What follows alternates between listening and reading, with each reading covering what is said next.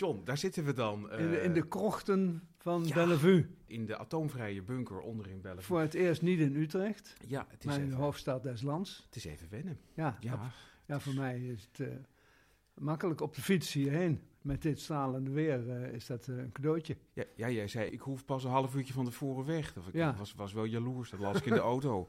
Zeg maar vol, vol beladen met pakken en microfoons. En het viel eigenlijk wel mee. Ja, En ik sta nog voor de deur ook. Mensen zeggen altijd dat je, dat je niet kan parkeren in Amsterdam, maar dat is niet waar. maar Dat, het is zo duur dat je Ja. juist overal kan parkeren. Dat is geen probleem. Dit is Camping de Vrijheid, de poëziepodcast van Ingmar Heitse en John Jansen van Galen.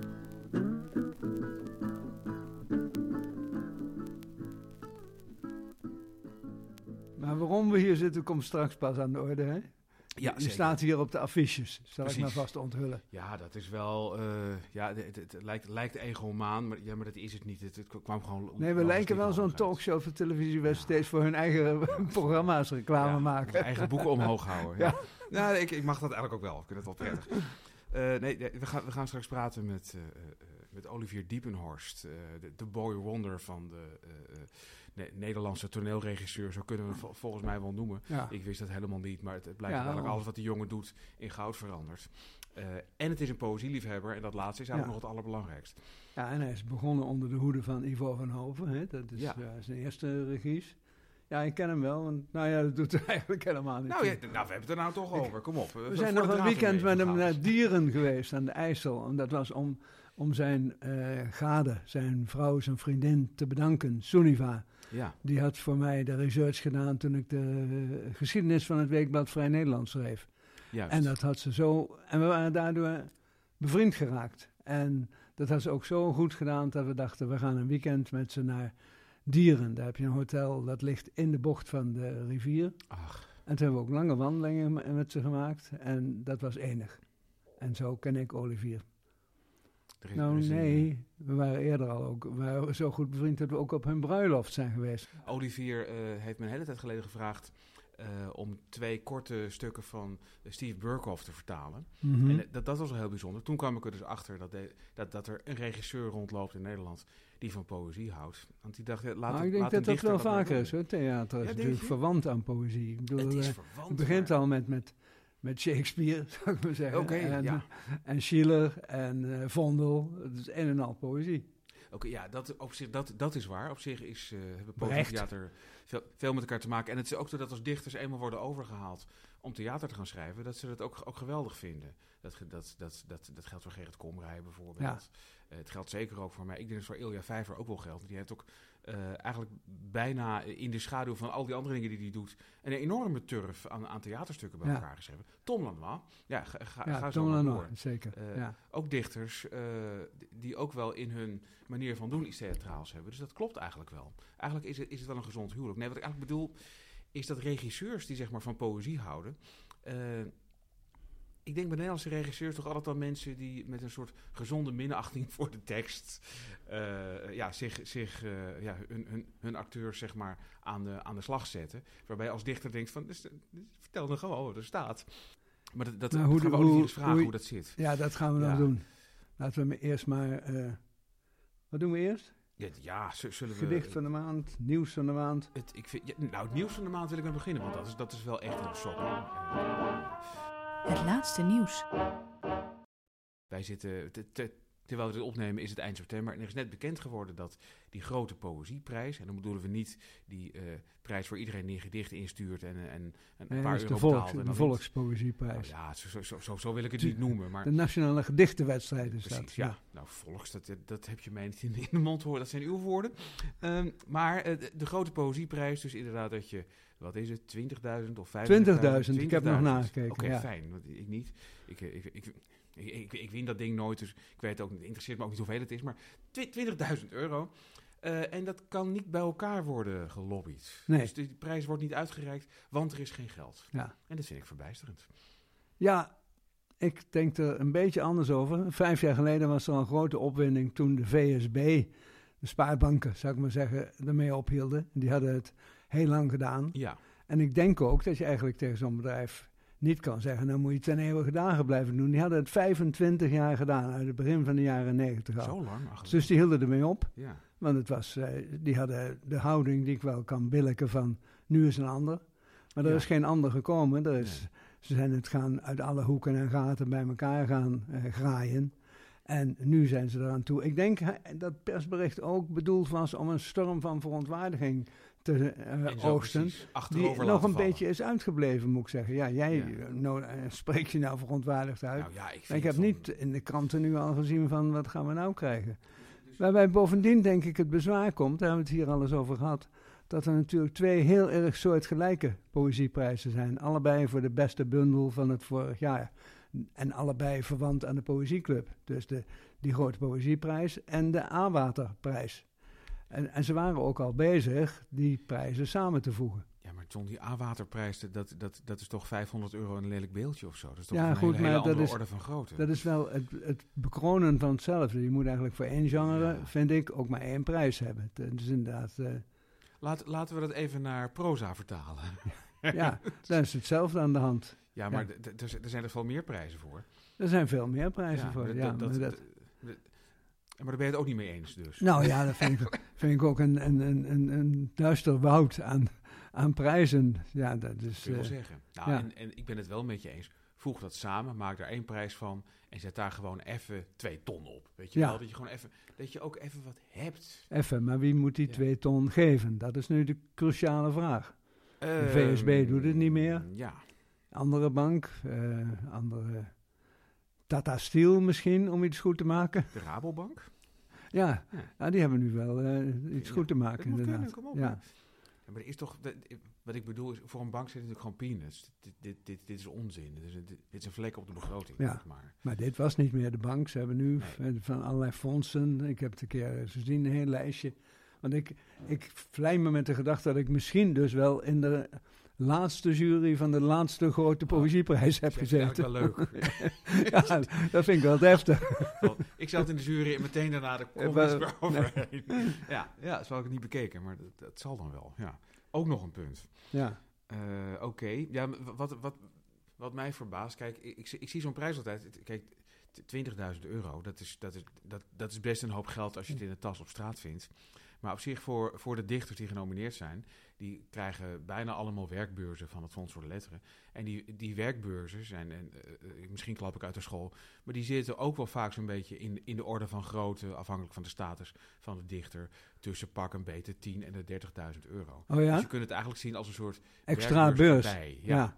En dan, dan weet je ook van ja, het- 20.000 euro is best wel geld als het opeens op je bankrekening staat. Maar je, je kan ook zeggen, als je, als je het na- naar een modaal inkomen overzet, ja, dan ben je dus een half jaartje uit de wind. Ja, ja. Het is ook bruto, je moet het allemaal, je moet, je moet ook weer zeg maar belastinggeld over, over, over inleveren. Dus je, je kunt dan vijf, zes maanden kun je aan iets, eh, zeg maar, word je vrijgehouden. ja. Kijk, zo, eh, zo, zo life-changing is dat natuurlijk ook niet. Dus, eh, heren van Tata Steel en de Rabobank, komt u over de brug. De brug der poëzie. Stelt u zich met ons in verbinding en, en Ja. dan noemen we het ook wel de Camping de Vrijheid Poëzieprijs. Laten we dat meteen. En wij blijven gewoon altijd in die jury zitten samen.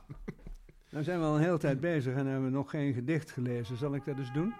Ja, lees eens. Eh, ja, oh. Het gedicht van de maand. Nee. Dit is eh, het, een gedicht dat komt uit de Poëziekrant.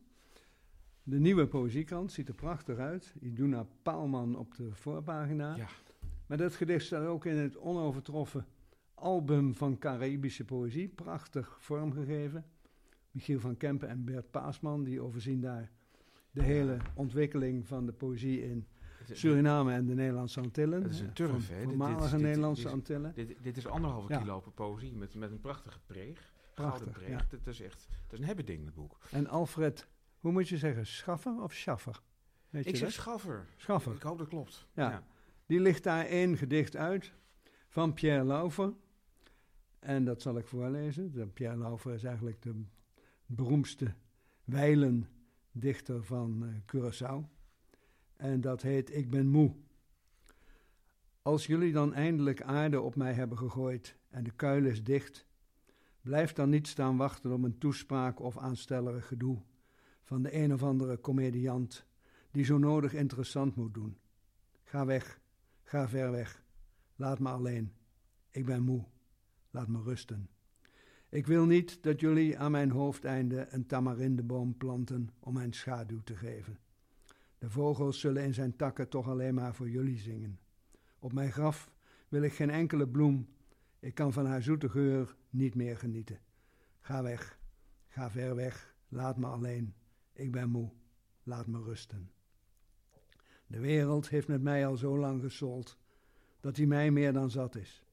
Daarom wil ik niet dat jullie met geveinsde tranen aan mijn graf staan. Nu is de zeeman teruggekeerd van zee om morgen niet meer uit te varen. Ga weg, ga ver weg, laat me alleen. Ik ben moe, laat me rusten. Pierre Laufer. En, en wat mij nu verbaast, is die uh, Schaffer, Schaffer, schrijft er een uh, verhaal bij hij komt zelf half uit de Antillen, hè. zijn moeder is van Bonaire.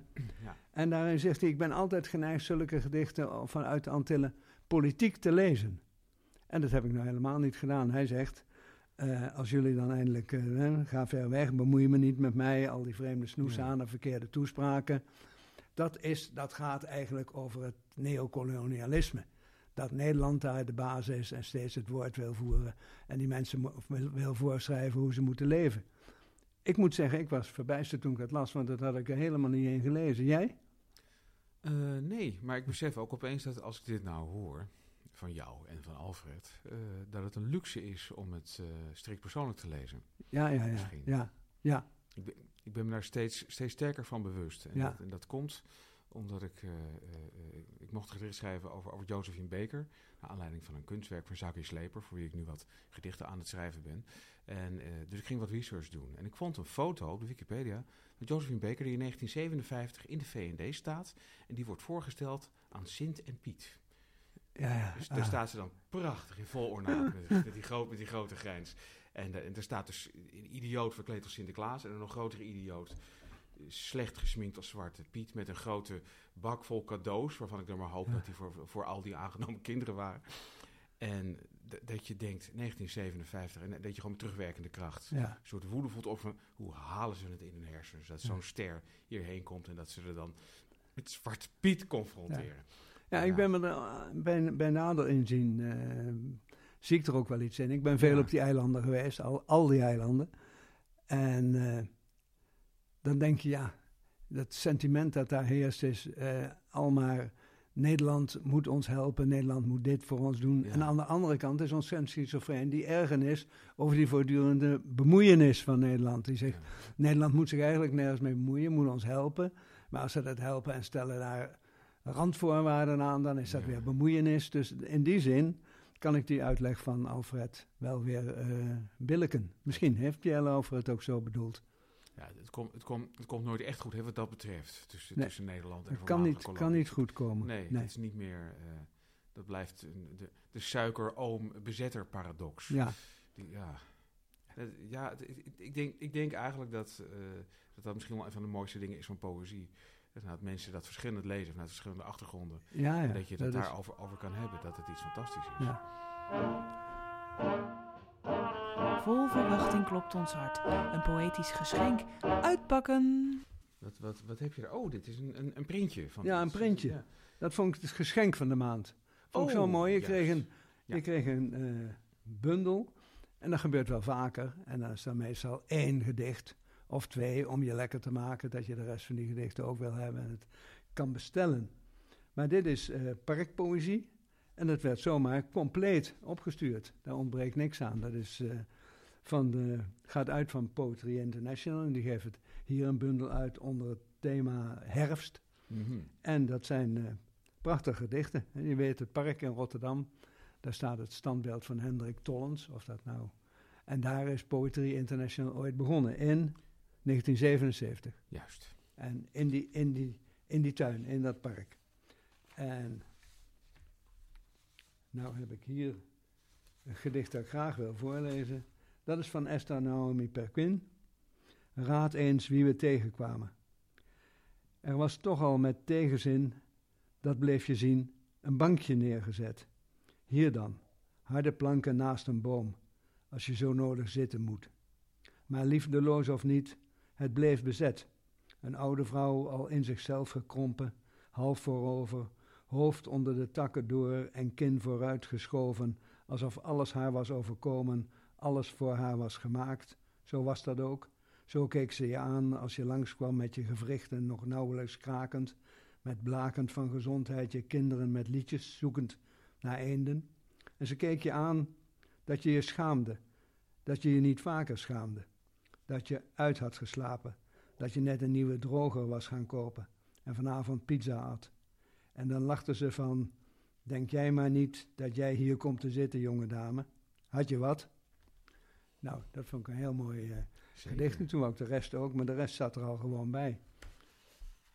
Het is uh, parkpoëzie. Als gedicht van de maand het is ook een beetje. Mijn gedicht van de maand en mijn geschenk van de maand, dat loopt een beetje door elkaar heen. Oh ja. Dat moet ik misschien, uh, misschien uitleggen. Ik heb bij me als geschenk van de maand Studio Haiku, een handleiding voor haiku-avonturiers van Lotte Dodion.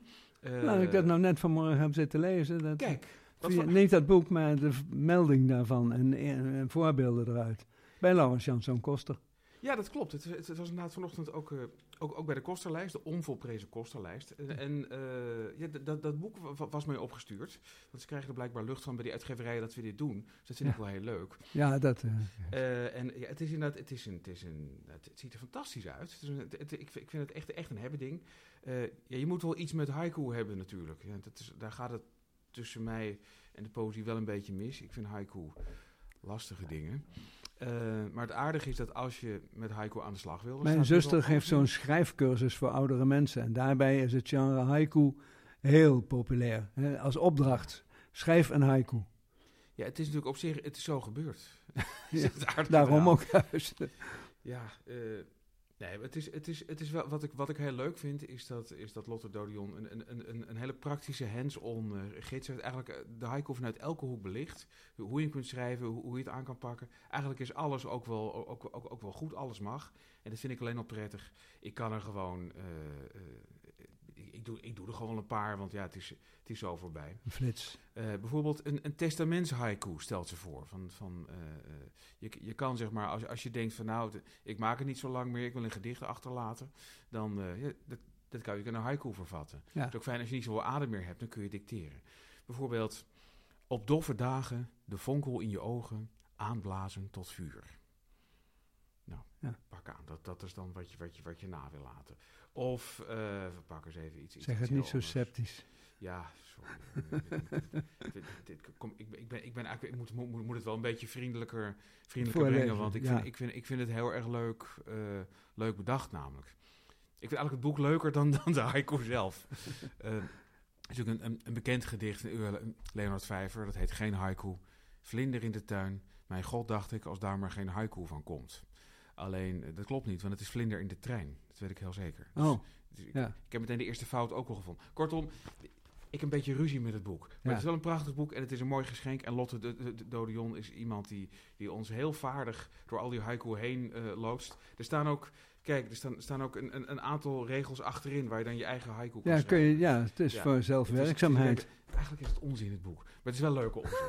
Eh, het totaal tegenovergestelde van onzin, en, en, en dat dat mijn gedicht of gedicht van de maand zijn, is een pamflet, Psychobesitas, van de dichter Arjan Witte. En dat is in eh, eh, kringen van eh, Utrechtse poëzieliefhebbers, is dat een naam. Arjan Witte is een... Arjan Winter. Witte. Witte. Arjan Witte, een zeer, een zeer bijzondere dichter. Tevens muzikant, heeft een tijd lang toetsen gespeeld. Nooit van gehoord, mag ik dat bekennen? Nou, het is, het is ook een cultheld. Hij is tevens de schrijver van de roman Rode Zeep. Eh. En dat is eigenlijk, dat is een fantastisch boek. Dat gaat eigenlijk over zijn, zijn, eh, zijn eigen jeugd, eh, opgroeiend als, als patatjeugd in, in, de Utrechtse wijk Zuilen. waar net de Demka dicht is gegaan. Ja. Arjan Witte is een fantastische schrijver en dichter, activist, filosoof. Hij heeft geschreven over Spengler, hij weet er veel van. En dit boekje is een, ja, het is inderdaad een soort geheim document. Volgens mij zijn er ook bij 50 gemaakt. Of Het is zo. heel klein, Het is heel klein luisteraars. en Heel staat klein. Er staat een stempeltje op van de technische commissie en dan een soort ja, stempel van de MBRD, geen idee wat dat is, gesigneerd door de dichter zelf. Ik, ik lees het nawoord. Alle deugden opgegeten, jeugd gaat in het zwart nu. Als een kras, maar niet over je ziel. Die bestaat niet. Behalve als druppel op de minieme aarde. Klare taal graag. En hoe kun, je, hoe kun je dit boekje op de kop tikken? Ja, staat niet- niks in. Ik denk, het is op. staat niks ik. in van Ik- wat? Ik, ik denk dat het enige wat, wat, je, wat je kan doen is contact zoeken met Arjan Witte op de een of andere manier. En vragen of hij bereid is om een PDF van het zetwerk op te Ja. sturen. Het is Dus echt een, Zelfs een, adres staat er niet in. dit is een intieme eh, publicatie. Heel intiem. ja. En, eh, en, en het is fantastisch. En het is iets wat. Eh, het, is, het, is een stem die nodig is. Ik zal, ik zal er nog eens, als je het hebt over, over, over politiek bewuste poëzie, nou, dan, dan, dan moet je bij Arjan Witte zijn. Eh, laat ik eens wat doen. Revolutie. Hoe word je dictator? Door te dichten over vrede. Gewogen woorden brengen je waar je wilt, zolang het gehoor dat wil. Pretoriaans is je garde dan. Stijf je tred, vleugels lam terzijde, blijdschap je deel, van ieder gespaard leven, een paard zo scheel onder de last van een streven naar beter. Tegen het weten in, gewichtig, lichtzinnig vermaak en alle medailles zelf laten maken. Ik doe er nog een. Paintball gedicht. Het regent vanavond dictators traag op dit dak. Salades verlaten achter hun vrouwen in de lak. Een vaste maan die hamburgers bakt en afval lokt en naar de standplaats voor wapenkoffers in de laadbak. Zomergroene uniformstof in het zijvak. Het is de eerste zondag, McDonald's dus.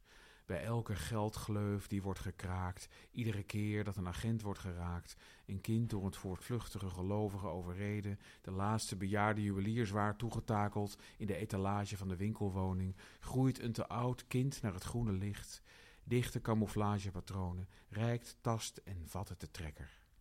Boosheid maakt dik en voegt het hart tot op ontploffen, breekt op proefverlof. Eet onsmakelijk, ploeg van doders. Wie van dit vlees eet, eet het zijne. De kinderen in de hel likken hun lippen af bij het horen van je gesmak. Zo Zo. gaat het maar door. Ja. En zo gaat het maar door. Arjan Witte. Ja. Het, is een, het is een ten onrechte te onbekende dichter. Zeg, waar blijft die Olivier eigenlijk? Ja, De gast van de maand. vast op de pot. John en Ingmar praten met een coryfee uit het land van de poëzie.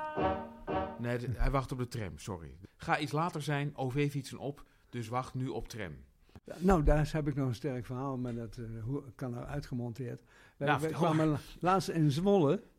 Ja. En eh, omdat wij geen auto kunnen rijden en een eh, hotel hadden geboekt per ongeluk, helemaal in het PEC-stadion bevond zich dat. Ja, In het stadion, hartstikke mooi hotel trouwens. ja. Lumen, licht, ja. Ja. Dachten we, dan maakt niet uit, dan huren wij een OV-fiets en die doen we achterop, doen we het koffertje achterop onder de snelbinnen en fietsen naar dat hotel. ja. En we komen in die fietsenstalling. We hebben nog even nagekeken op de mobiel hoeveel van die fietsen er waren. 367. En we lopen erin en die man zegt: Nee hoor, ik heb de laatste juist uitgeleend. 367. Toen we dachten dat die man een grap maakte. ja. Maar vervolgens zei hij: Ja, maar het zijn nu de open dagen van de opleidingen. Dus al die kinderen komen uit die dorpen op het platteland naar Zwolle Ah, en huren voor de dag een fiets. Dus dat was inderdaad. Hij zei, loop maar even de stad in. Als ik er straks twee heb, bel ik jullie wel. Dat heeft hij ook trouw gedaan. Oh, wat goed. Ja, dat Ja. mooi. Het heeft niks met poëzie te maken, maar het is wel een soort poëzie. Meer dan je denkt. Zwolle. Meer dan je denkt, vind ik. Zwolle zonder dolle is Ja, een einde stad, hè? dat weet ja, je nog. Als ik denk, eh, ik heb geen zin meer in die Randstad, dan denk ik eigenlijk Zutphen, Deventer, Zwolle. Dat zijn de steden waar ik... Zutphen, Waar ik op ja, Zutphen, Deventer. Zwolle, absoluut. Alle drie, kan, er, kan me erin vinden. Ja. zeker. Eigenlijk kom ik overal graag, behalve in Veenendaal. De- Veenendaal trek ik niet. Vind ik ook geen stad. Veenendaal, nee. Ja. Ik heb lang, lang een project gehad om de lelijkste plaats van Nederland te vinden. En? Nu dacht ik ook in, ik dacht aan Helmond. Ja. Maar Helmond heb je midden in de stad weer een mooi oud kasteel staan nog, in de, in de bebouwing. ja maar Hetzelfde geldt voor Almelo. Almelo heb je dan weer een prachtige laan naar het, naar het kasteel toe. ja. Dus ik ben niet helemaal uitgekomen wat nou echt. Maar die uit de krachtig gegroeide dorpen, die zijn erg. ja, dat is erg. Heer Hugo Waard bijvoorbeeld, dat is, daar is dus niks te zien. De oude dorpskern is verdwenen en verder zijn het eindeloze Ja. eh, ja, woonerven, zou ik maar zeggen. Ja, dat, dat, dat, dat- dat zijn natuurlijk gewoon ontplofte dorpen inderdaad. En Ja, dat is, dat, dat is erg. het probleem. ja. En daar is ook eigenlijk heel weinig aan te, aan te doen. Dat is gewoon ja, de tijd die er overheen is gegaan en dat, en dat, en dat slechte he- heeft achtergelaten. Ik moet er nou aan denken dat ik ooit een keer voor de, voor de krant, voor het Utrecht Nieuwsblad, op pad werd gestuurd om Dick Bruna te interviewen over wat hij de mooiste plek vond van Utrecht en de lelijkste plek. De mooiste plek, ik weet niet meer, ik weet niet eens meer wat hij zei. Misschien wel gewoon zijn eigen atelier in de Jeruzalemstraat. Eh, en toen vroeg ik hem wat de lelijkste plek was. En toen... eh, eh, en, en dat wist hij niet. Hij zei, ik weet het echt niet. Zei, ja, maar Dick, Hoog Katrijnen, uh, Kanaal. Ja. Hij wist het echt niet. Hij zei, Nee. zo kijk ik niet naar de wereld. Oké. Wat een man, hè. Wat een held. Ja, wat een held. Nou, daar is Olivier. We gaan gewoon maar door, Olivier, hè? welkom. Wat fijn dat je er bent. Dat, Ja. dat, dat valt toch nog heel erg mee. qua- Ja. Ja, we zijn al begonnen. Ja, de- Ja, we hebben het eerste altijd, half uur ja. al. Onze vaste rubriek hebben we al eh, afgewerkt. Ja. Klaar.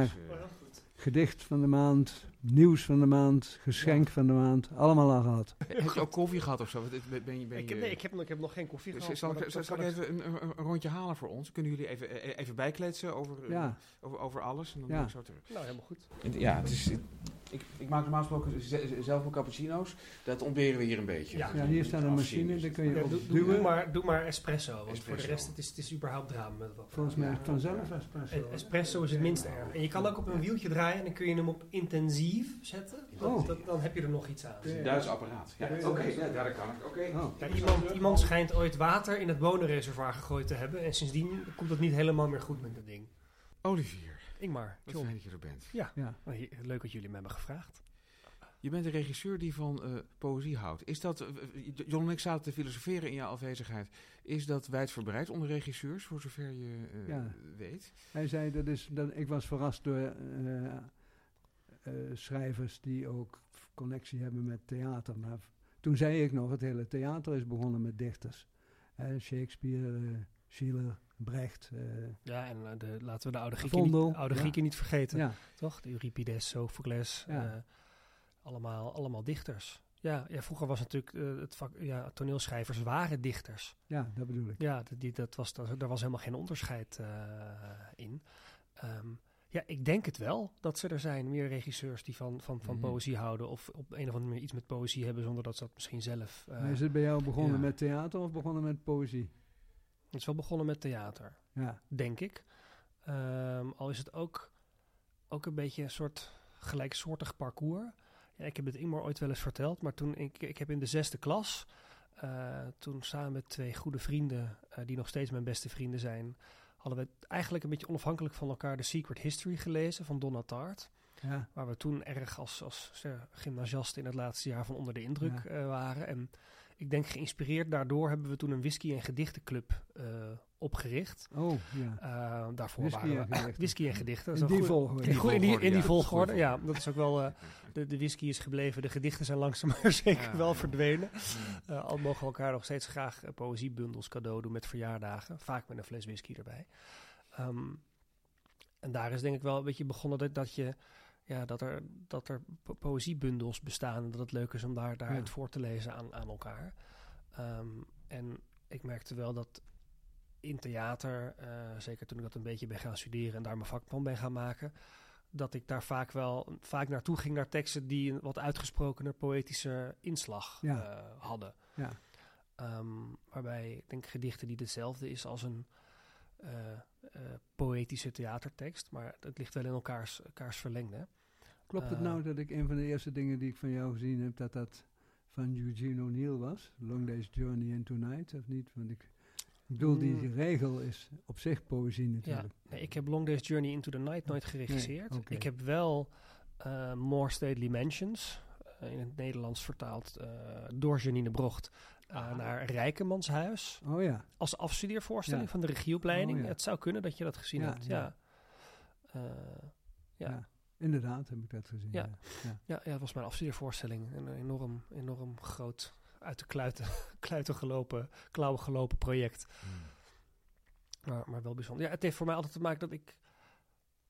Ik denk altijd als ik... Want ik, ik lees natuurlijk nogal wat, wat toneelstukken eh, in mijn leven. En dan, eh, nou ja, soms valt je oog op iets en denk je, dit wil ik echt doen. En dat begint vaak met taal. Bij mij denk ik dat de taal me op een bepaalde manier aanspreekt. Dat ik Ja. denk, oh ja, dit, dit zou ik wel op een toneel uitgesproken willen, willen zien worden. Volgens mij is dit taal die om een podium vraagt. Mhm. Dat, ja, zo werkt het een beetje, denk ik bij mij. Ja. Maar het is niet zo dat ik, maar regisseurs hebben überhaupt, het is niet zo dat er hele vakverenigingen van regisseurs bestaan en we, en we elk- elkaar heel veel spreken. Het is toch een beetje een eenzaam beroep. Dus ik heb, ik, heb het, ik heb het niet vaak ja. over, over dichtbundels of zo met andere Nee, regisseurs. nee. Maar ik denk dat er veel zijn die wel eh, van, dichters, van dichters houden. Dat moet haast wel. Ja, ja het is natuurlijk, want Ja. ik, ik zeg wel eenzaam beroep, maar eigenlijk valt dat natuurlijk ook wel weer mee, want je maakt het altijd met heel veel mensen. Ja, Dus theater kun je alleen maar maken in een, in, in een team. En dat is, dat is mensenwerk. Eh, en daarin, ja, hoe, hoe meer je dat, dat, dat samen doet.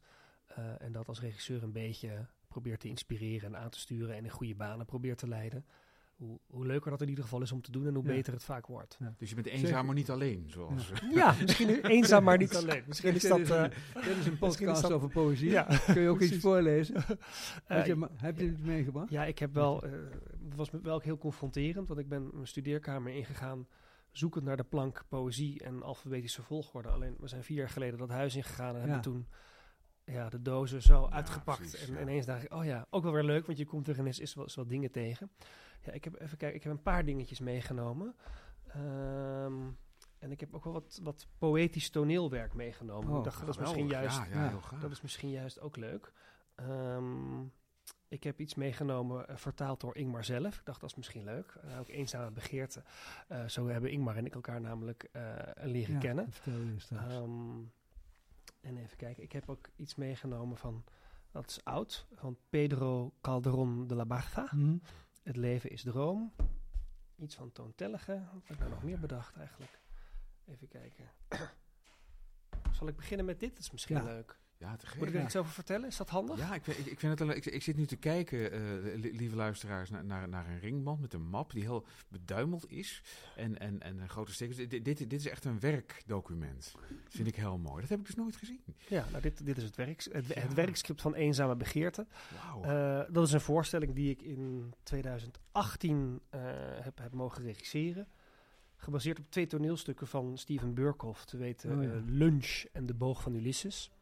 Ehm, en dat moest opnieuw vertaald worden eh, uit het Engels. Eh, en eh, tot mijn stomme verbazing was, was, was de grote Ingmar Heitse bereid dat te doen. En die heeft dat, dat, dat, dat geweldig gedaan. En ik dacht, misschien kan ik het einde voorlezen ervan. Ja. Omdat dat misschien wel nou ja, een leuk voorbeeld is van hoe een toneeltekst ook heel, heel poëtisch kan zijn. Het zijn eigenlijk lange monologen tussen een man en een vrouw die al meer dan twintig jaar totaal op elkaar uitgekeken zijn en ergens nog op zoek zijn naar nou ja, wat het ooit was dat ze dan aan elkaar bond, maar dat er eigenlijk helemaal niet kunnen vinden. Eh, even kijken. Eh,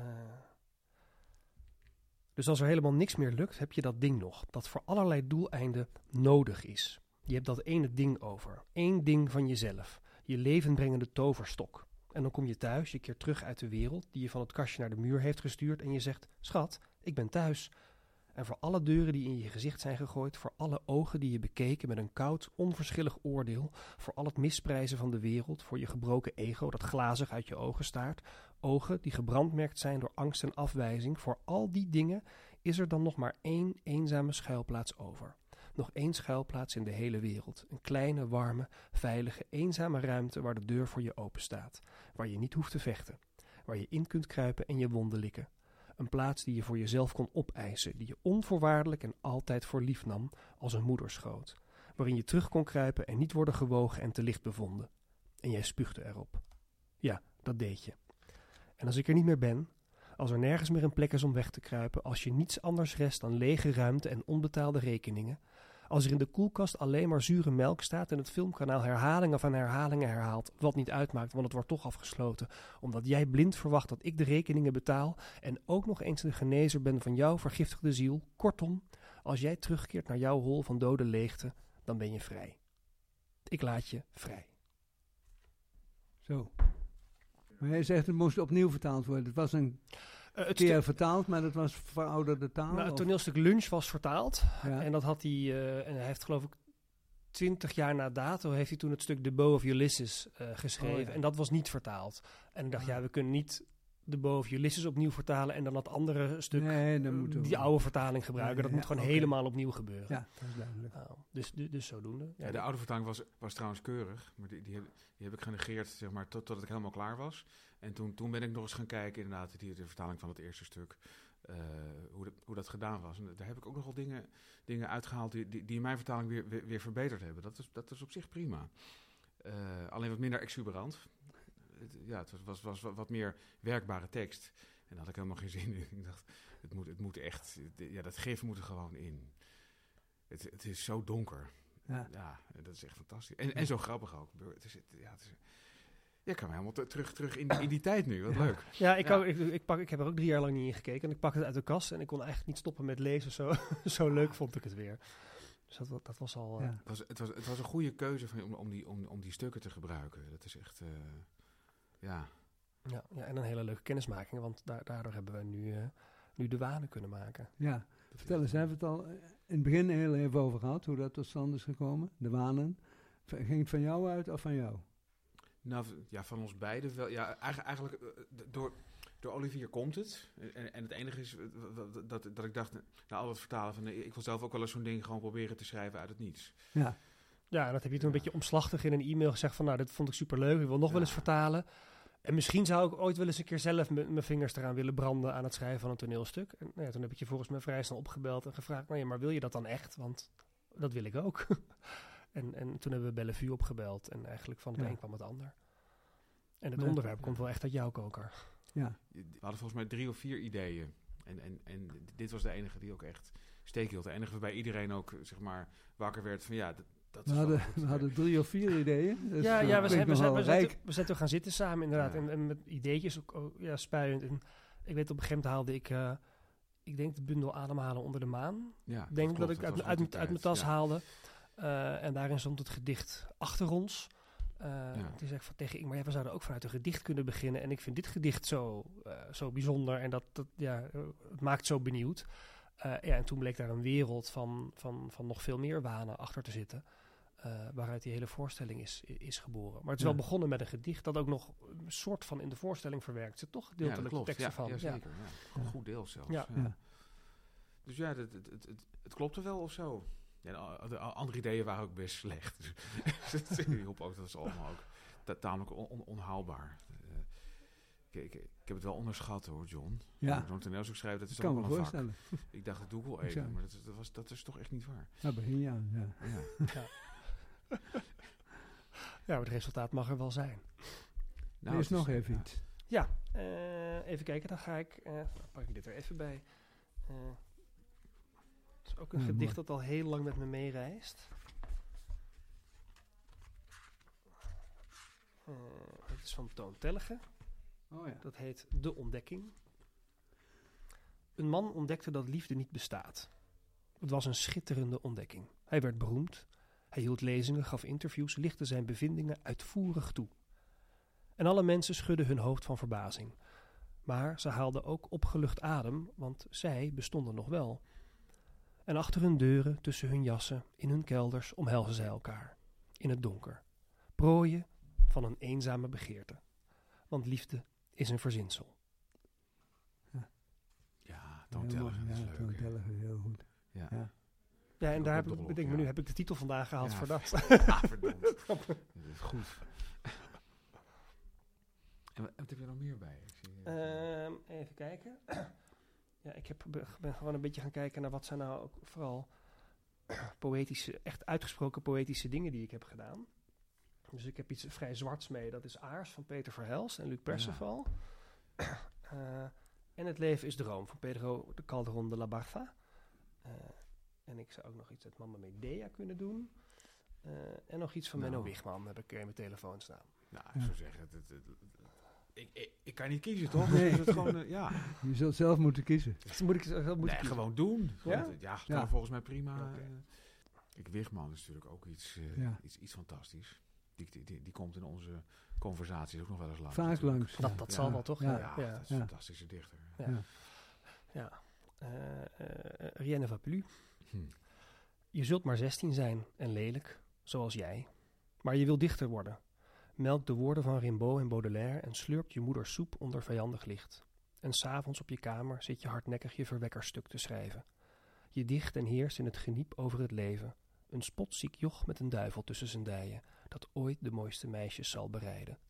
Ja, en je hand die nu zo fel papier bekrast, houdt op een dag een vlammend boekwerk vast. Je naam in druk, de schoonheid van een vrouw. Het komt, het komt. Je bent een dichter nu en haast elk meisje trapt erin. Gretig ben je, slordig met geluk. Je leeft, leeft niet, schuilt steeds verscheurd in een gedicht en haalt pas adem als je gure schoonheid ziet. En nu, haast 36, ziek en mensenschuw, door poëzie van alles om je heen vervreemd. Nu kijk je naar je hand en spuug je op je pen. Is het walging? Onmacht? Zelfhaat misschien? Had je maar nooit een gedicht gezien. Ja. Ja. Heerlijk. Ja. Voelbaar. ja. En die, die, die, Even die, kijken. die, Peter Verhelst, daar ben ik wel benieuwd naar. Want dat, dat, dat ken ik alweer. Ik ken, ik ken de dichter wel, maar ik, ik ken dit boekje niet. Wat Ja. is dat? Ja, dit is eh, het toneelstuk Aars. eh, wat, eh, ja, ik denk toch de meest, meest vrije bewerking van de Oresteia is die er ooit is gemaakt. Dat is in Mhm. ieder geval mij, mij bekend. Mm. eh, ja, het, is- het, is, het is zijn versie van de Oresteia. Ja, en ik heb dit geregisseerd in mijn derde jaar van de opleiding theaterdocent.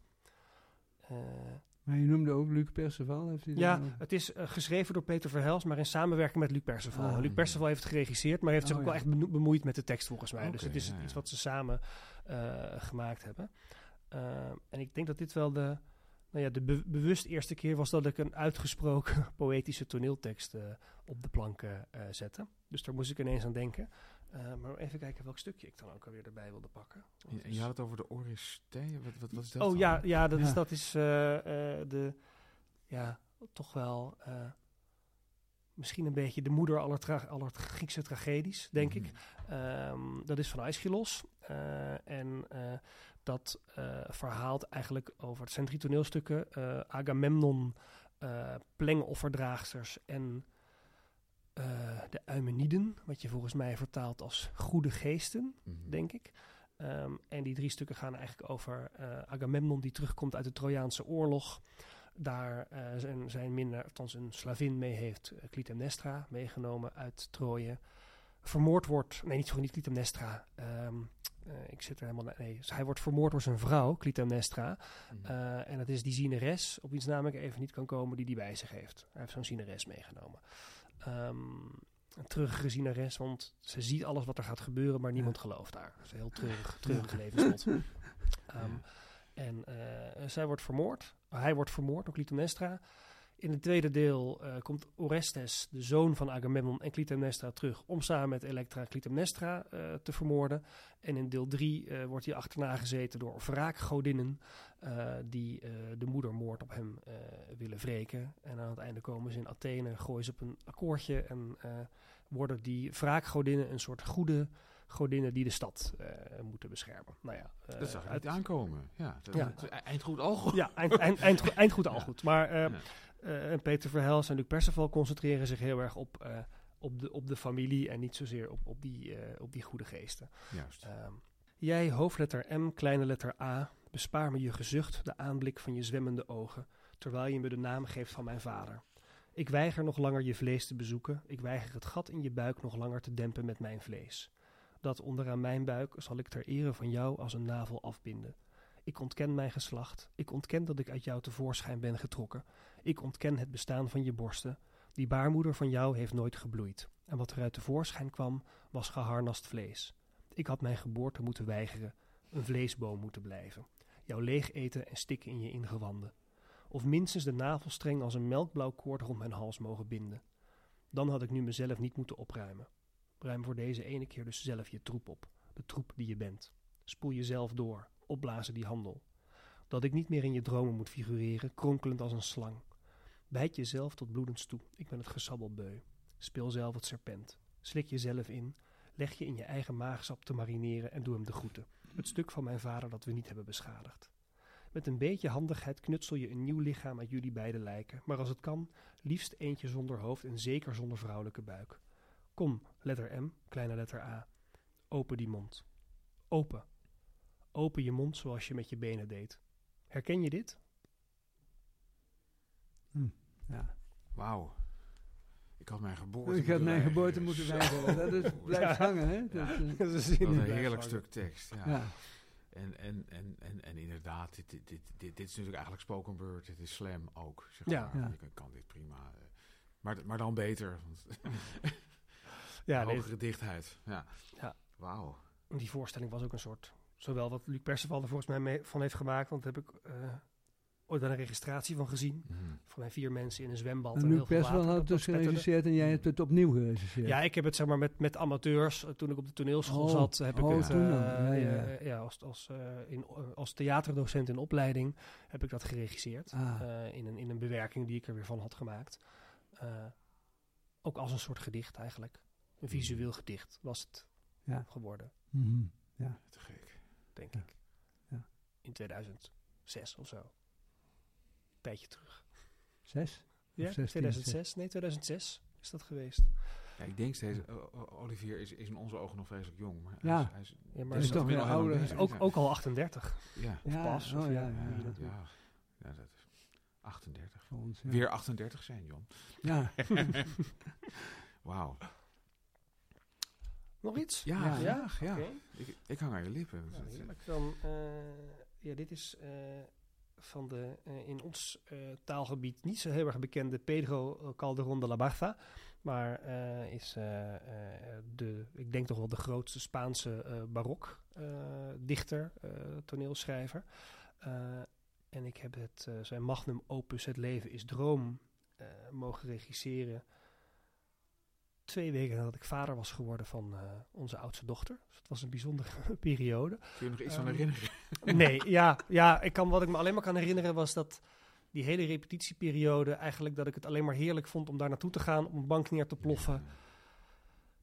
En ja, dat, dat- was uitrusten eigenlijk van, Ja. van, van, van, van thuis. Nou, dat klinkt Ja. overbekend. Ja, dat was dat wer werken was uitrusten. Eh, en dat was heerlijk. En Ja. eh, ja, wat ik ongelooflijk leuk vind aan, eh, eh, aan, aan dit stuk, maar ook aan al zijn stukken en aan eh, die hele Spaanse barok, is dat er geloof ik acht verschillende versvormen in dit toneelstuk zitten. Wij zijn heel erg bekend met schrijvers die nou ja, bijvoorbeeld een toneelstuk in Alexandrijnen Ja, schrijven, ja, of in blanke versen, of weet ik in welke andere versvorm.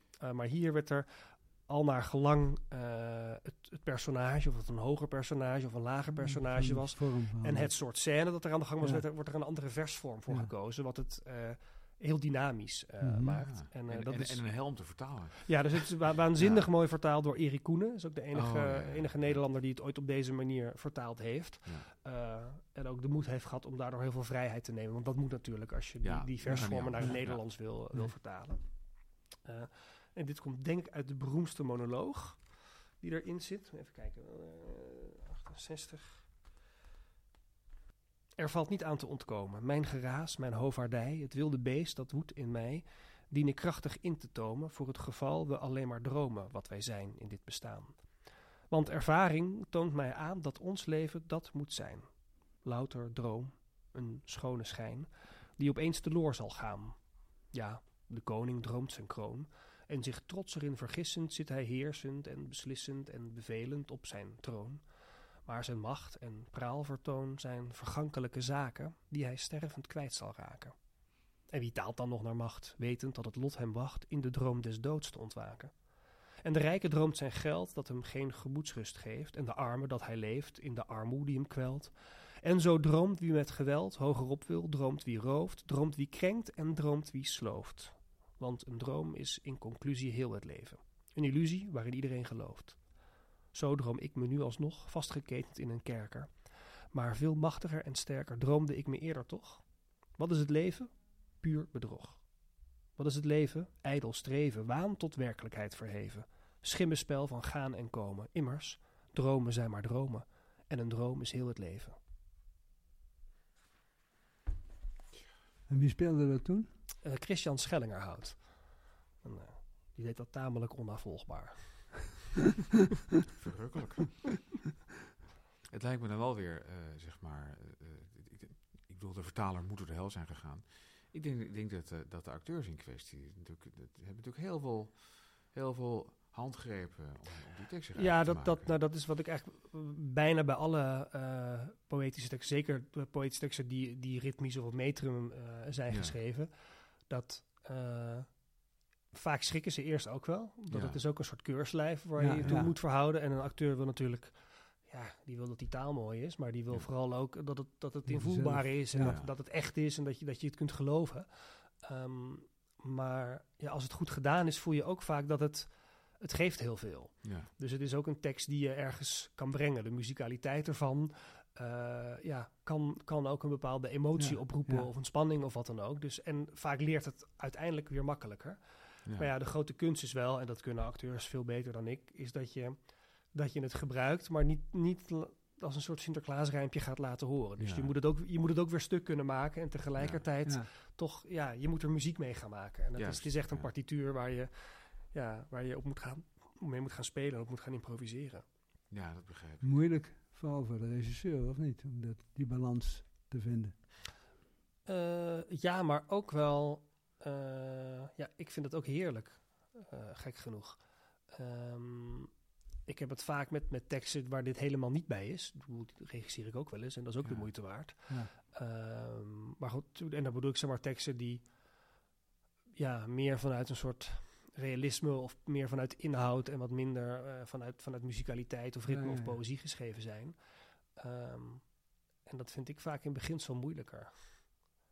Eh, en ik weet niet zo goed waarom. Ik denk dat als die taal mooi is of zo, dan heb je dat al. Dan heb je dat iets al om, om in je handen om in je handen te houden en, en vanuit te vertrekken. En het is iets dat geschreven is om op een podium uitgesproken eh, te worden. Het, is, Ja, het heeft dan een Ja. esthetiek van zichzelf Ja. waar je toe kan verhouden. En dat vind ik heel, eh, Mhm. ja. Ja. dat vind ik heel prettig Ja. en heel Ja, aangenaam. dat, dat, dat, dat is fijn om te horen. Zeg maar, namens iedereen die wel eens ge- geprobeerd heeft om iets te schrijven wat op een podium gebracht wordt.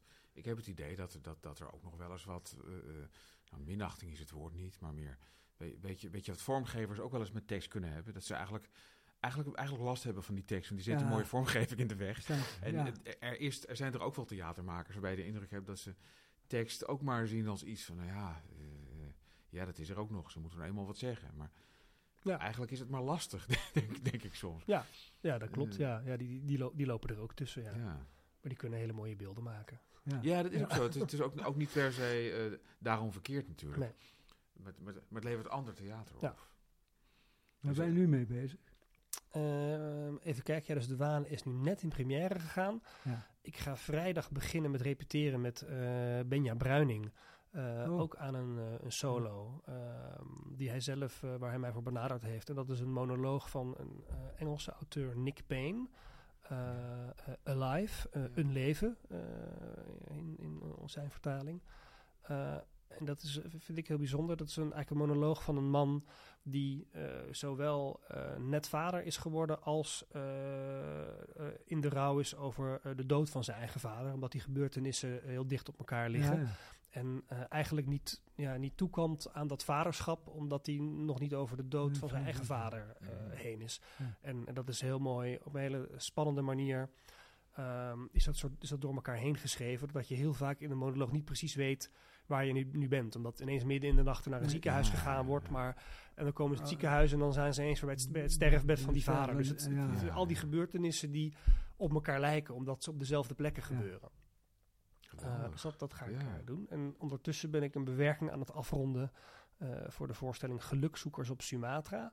Eh, dat komt half januari uit. 18 januari, Dat geloof ik. van uh, Sekeli Lulov? Ja, dat is gebaseerd op twee romans Romans van van uh, Madelon Sekeli Lulovs, ja. Op de romans Rubber en Coolie. Ja. En dat gaat over de Ah, rubberplantages op, eh, Ja. op de oostkust van Sumatra. Ja. In de jaren 20 van de vorige eeuw. Dus geen lichtere kost. Nee, nee, Nee. ik doe, doe geen lichtere kost. Nee, het is eigenlijk gek dat zij nooit zoveel erkenning heeft gevonden. Ik bedoel, ze is lang niet zo beroemd als Couperus. Of, eh, Nee, ze is een beetje vergeten, hè? Ja. Ja, ja ik, heb weet ook niet waar. inderdaad graag gelezen. Ik heb ook een portret van haar geschreven in de tijd van de Haagse Post. Maar En eh, hoe, Oh, hoe, hoe, zou dat komen? Is dit een genderkwestie? Eh, of is dat te makkelijk? dat is een, ja, Ja, ze is natuurlijk na, na, na het verschijnen van die roman eh, Rubber is in ieder geval zowel veel sensatie over haar geweest als dat ze totaal Ja. verguisd is. Ja. ja. Eh, omdat ze natuurlijk echt iets opschreef dat, dat onwelgevallig eh, Ja. was, denk ik. Eh, dus dat, dat waar, bij Couperus denk ik dat toch echt wel minder eh, aan de hand is. Misschien ook een groter oeuvre heeft geschreven. Mhm. Eh, dus daar is het ergens wel, wel mee begonnen. Ja. Eh, denk ik. Zij liet toch wel iets, een, iets, een kant zien van dingen die daar gebeurden, waarvan men hier Ja. dacht, nou, Nee. dat kan toch niet. Ja. Zo, Ja, zo- zo bovendien- zal dat toch niet zijn. Bovendien was het Ja. allemaal Sumatra. Dat was vanuit Java gezien toch een beetje de achterhoek ook. Ja. Waar, Ja. Ja. Maar hopelijk komt er een revival na deze Ja. voorstelling. Ja. Dat zou mooi zijn, want het werk is zeer de moeite waard. Ja, zijn laten, veel meer laten, we- geschreven. laten we daarop inzetten dan. Over de vrijheidsstrijd. Zo Chut Nadine heeft een eh, roman geschreven. Ja, hoe is dat? Dat moet, moet ik nog Ja, lezen. Ja, eh, eh, erg nadruk op het heroïsche. Ja, ja. Hmm. Maar het was heel bijzonder natuurlijk dat zo'n nationalistische verzetsbeweging onder leiding stond op Aceh. Wat een, eh, ja, Ja. toch een heel erg islamitisch gebied is. Van een vrouw, Ja, dat Chut is wel- ja, Ja. Het, is, het is zeer bijzonder natuurlijk. Zeg je? Ja, dat is heel bijzonder, ja. Ja. Ja. Ja. Ik weet het niet zeker, maar volgens mij is het tijd voor het woord van Rogier Proper. Ja.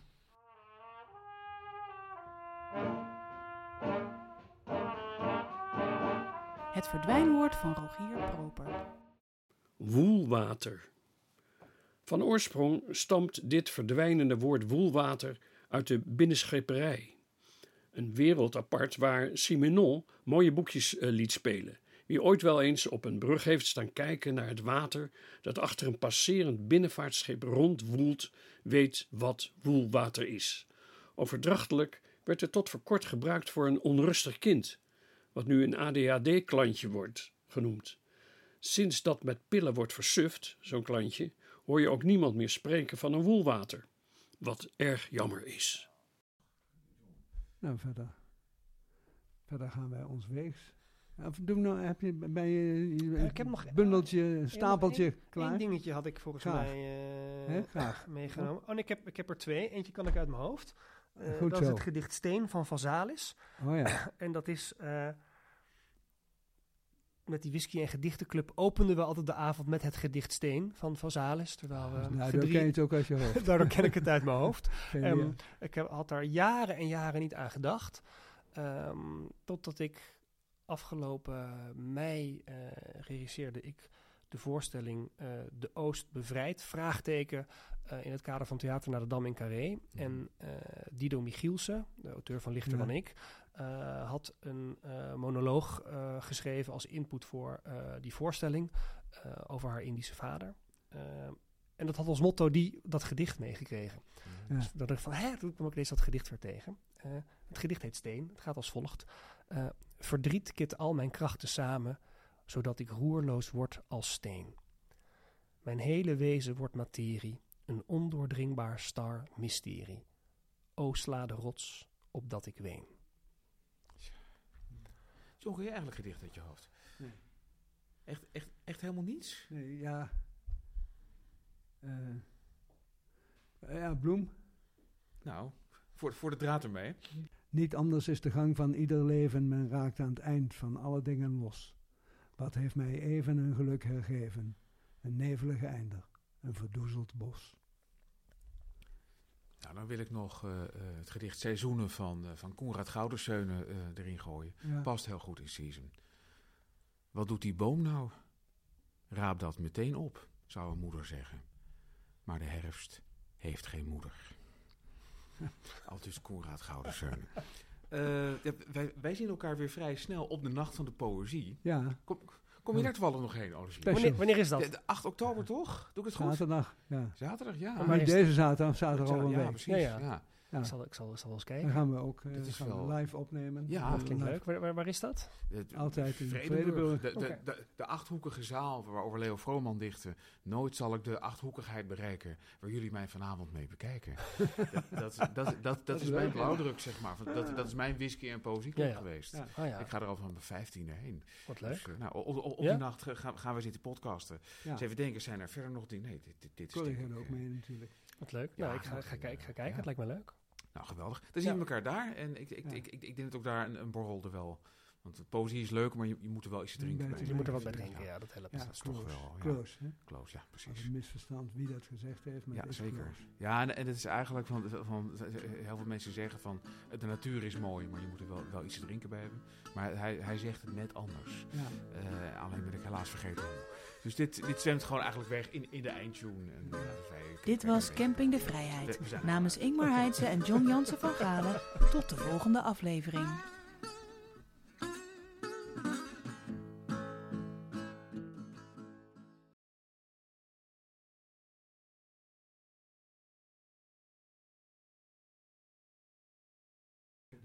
Draait hoor. Ja? Ga je gang. Oké, eh, dit is uit, uit eh, Mama eh, Medea, de Medea-bewerking van Tom Lanois. Ehm, o laffe, platte, hypocriete klootzak, al is dat laatste woord verkeerd gekozen voor wie zo weinig weggeeft van een vent. Hoe durft u nog uw troon niet te vertonen? Maar ik ben blij dat u gekomen bent. Er ligt nog het een en ander op mijn lever en het is de hoop dat de waarheid kwetst. De feiten kunnen het getuigen. Ik heb u gered in Kolgis bij uw proef. Dat gulden vlies verwierft u dankzij mij. Ontsnapt aan het Kolgisch leger? Dankzij mij. Uw reisretour naar Jolkos? Dankzij mij. En wie werd daar het meest voor schut gezet? Ik. Wie had haar hand, land, huis en land verlaten? Ik. Haar zuster in de steek gelaten? Ik. Haar vader en haar broer verraden? Ik. Verblind van liefde een paljas gevolgd, vol hoop naar Jolkos meegevaren? Ik. En wie kreeg daar zijn zaak niet van de grond? U. Wie zat in zak en as te janken? U. Wie vroeg mij om een plan te smeden? U. Wie zag de koning daar het liefst vermoord en opgevolgd door ons getweeën? U, u, u. En wie kon vervolgens weer opnieuw gaan lopen? Wij. Er valt niets laags op aarde te bedenken of ik heb het gedaan in naam van u.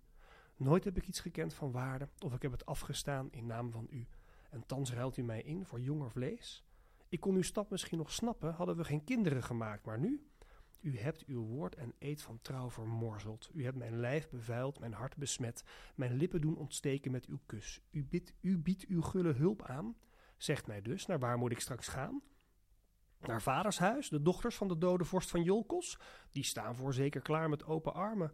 Om uwentwille wacht mij enkel haat in elke stad en streek die tussen mij en mijn geliefde land van herkomst staat. En daar wacht mij de grootste walg van al. Weet uw verloofde wat u mij beloofde en zij dus mag verwachten van haar man? Hij laat zijn eigen vrouw het land uitschoppen. Van kraai beroofd, maar niet van zijn twee kinderen. Mijn God, waarom laat Diamant zich wel op het eerste zicht van afval separeren, maar draagt de mens geen zichtbaar teken om de edelsteen te scheiden van de stront? Wauw.